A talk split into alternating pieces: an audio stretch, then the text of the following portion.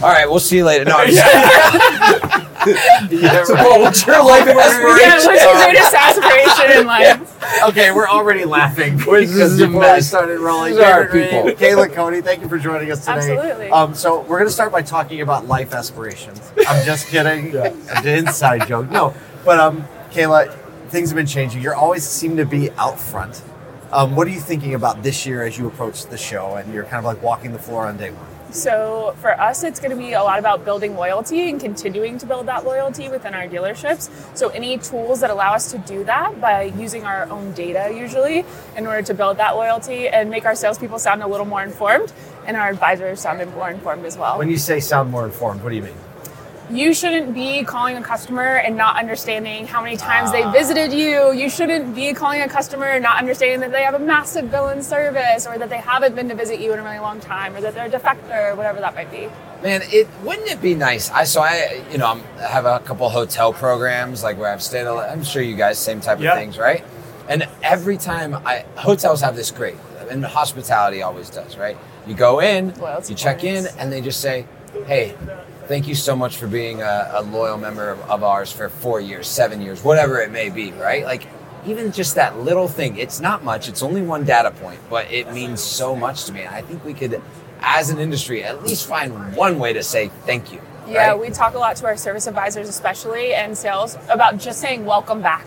Like, I don't need you to give them a dissertation on everything that they've done with us. Welcome just back, say mister. welcome back. Yeah. Right? Yeah. Exactly. Exactly. You know, when uh, like we're sitting here talking about marketing, we got David from Stream, and one of the things that I think our industry has just been like riddled with is the fact that we spend so much money on net new customer acquisition. Yeah. And it is always a losing proposition because you've got Stream Company and 38 other marketing companies all pointing like laser guns at every single customer that's quote unquote in market, trying to gain net new customers for a dealership that has how many thousands of records sitting in there? 10, 20, 30 in Right? some cases. Some of them are even right with email addresses and everything. No, I'm just kidding. So how once in a like this partnership? I'm sure if you're thinking about that, you're probably challenging this partnership with how to be marketing not just to net new because we still Yeah. need to acquire customers. We know that loyalty is at an all-time Yeah. low, so we're going to be able to take advantage of that.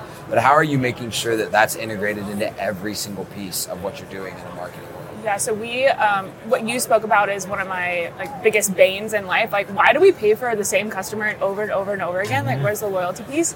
Um, I've been with Stream Companies for seven years now, which is Loyal. crazy. Loyal, yes. There's loyalty built right there. That even exists in Um, this industry. Isn't that amazing? Yeah, I know. Um, but a lot of the things that we do together allow us to utilize our data. We use our full throttle tool as well to kind of synchronize what we're doing. I think as dealers, we do a really bad job of taking care of customers after the sale. Like, why aren't we giving them regular touch points? Why aren't we helping them schedule their service appointments? Like, why aren't we providing that type of information to them? Why aren't we saying, hey, you've had your car for four years? And usually this is when we see people trade in. Like, hey, you just hit the 100,000 mile mark. Have you thought about that? And utilizing the data allows us to do that in a way that's not creepy or weird. It's just helpful. Mm-hmm. Yeah. How are you leveraging like technology and your people resources to make sure that that's possible? Yeah, and I think one of the things when we were thinking about building technology was not thinking about it from the agency utility or the dealer utility, but thinking about the customer first. Hmm. And I think a lot of times in our industry, people don't think about the customer first. So we build a platform that allows you know the, the dealer or the brand to provide value to the customer on an ongoing basis. I know it sounds you know very elementary, but think about you get your bank statement, you get your your Marriott statement, um, and it builds loyalty, right? You want to say you want to see your point balance go up Yep. and all these things. So we built what we call the vehicle wallet, which provides a monthly communication to every customer via via email that is it's dynamic meaning it builds intuitively based on where you are at in the life cycle so instead of getting a birthday email you're due for service you're in, a, in an equity spot next thing you know the dealership's blasting seven emails out to the customer within two days From three different platforms. Yes, Yeah. we provide you know one one vehicle wallet statement that'll say "Happy birthday, Mr. Customer. uh, by the way, um, your health score is, is your health grade for your car is a C.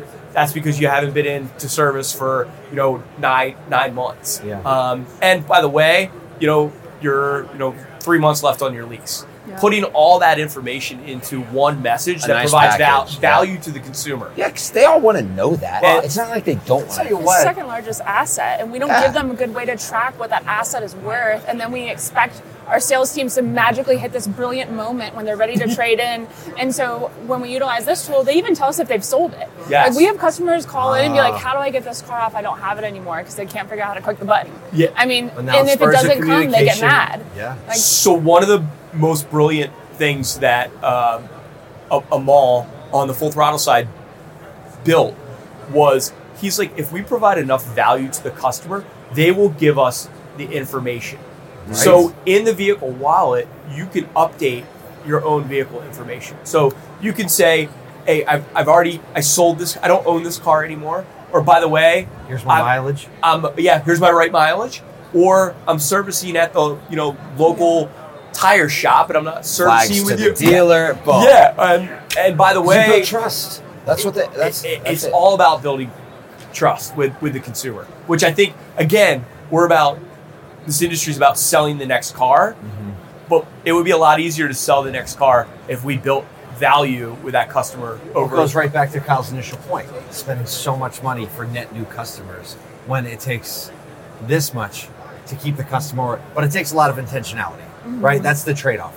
It's Yeah. money versus intentionality. And let's face it, when we're living in 30 day cycles, money sometimes is a lot easier to spend than time and intentionality, especially coming out of two years when there's been a lot of money to spend. Yeah. And so it does seem like this season where everyone's realizing profits are drying up or going back, normalizing a little bit, that intentionality might go a lot a lot longer and dealer dealers might be more you know ready to give it some intentionality versus just throwing another you know check at it. I have you walk into my office. I have a couple Henry Ford quotes, and my my favorite one is you know if I listen to the customer being the dealer in this case, I would have built a faster buggy versus building building a car. So the way that I we, think I've heard that quote seven times in two days. I feel like it's the theme of this NADA. Yeah. Yeah. But, but I think Isn't that what, nuts? It, it really is. But I think it's really about the customer and where things are going versus, hey, I'm trying to get one percent better. No, let's get let's get fifty percent better. Let's get hundred percent better. And the way to do that is providing value to the customer. yeah. So I over the last year uh, when used car values were very high, right? I just got a bunch of values for my car. One car I don't even have anymore. Um, but I wanted went to Carvana. I'm like, let me see how this thing works. I still get emails. I've never told them I don't have the car. I don't even know how to do it, right? but there's something about it's like almost like looking at a stock after you sold it, Yeah. right? It's like, oh, now I see what the Kia Telluride's worth. Oh, it went up, it went Yeah. down. But there's some little and like fact that I haven't like unsubscribed because I still like getting that email. I don't know what it is. Yeah. One's for a car sold. Actually, one is for a car I still have that I'm intending on keeping. Yeah. Because there's value there, right? That, to right, you. There's enough value there that I'm willing to have it in my inbox and just be like, because I even see the value in the header, so I don't even have to open the email. And I Yeah. think for the Richmond Ford Auto Group, like we're all about like how do we treat our guests? We don't even call them customers. Like how do we treat our guests? that. How do we build this family? Like how do we build loyalty? And this tool fit really well into that. So it was almost like a seamless integration when we started informing our teams like, hey guys, it's not 30 day cycles in a customer's mind. Like we need to be there to assist them in the research phase. We need to be able to assist them afterwards. And that's what a lot of the insight we get from Full Throttle because it'll kind of show you what the shopper life cycle is. Yep. And it's so cool to see that. And then you also encourage your salespeople because you know which ones are in market. So it's not cold calls and they sound informed and the customer's waiting for them in a way. And It's, it's, not really an annoyance. nice. Yeah. It's, So cool. it's a benefit. Yeah. Well, Kayla, uh, David, I love this partnership. You can amazing. Tell there's like a lot of synergy and there's challenge in it, and you, you're really caring for the customer. So thanks for joining us today and just Yeah. hanging out, talking about like how we serve in the industry. Yeah. Cool. Thanks, guys. Appreciate Thanks, it. guys. Thank you. Now on to our greatest aspirations. Well, you-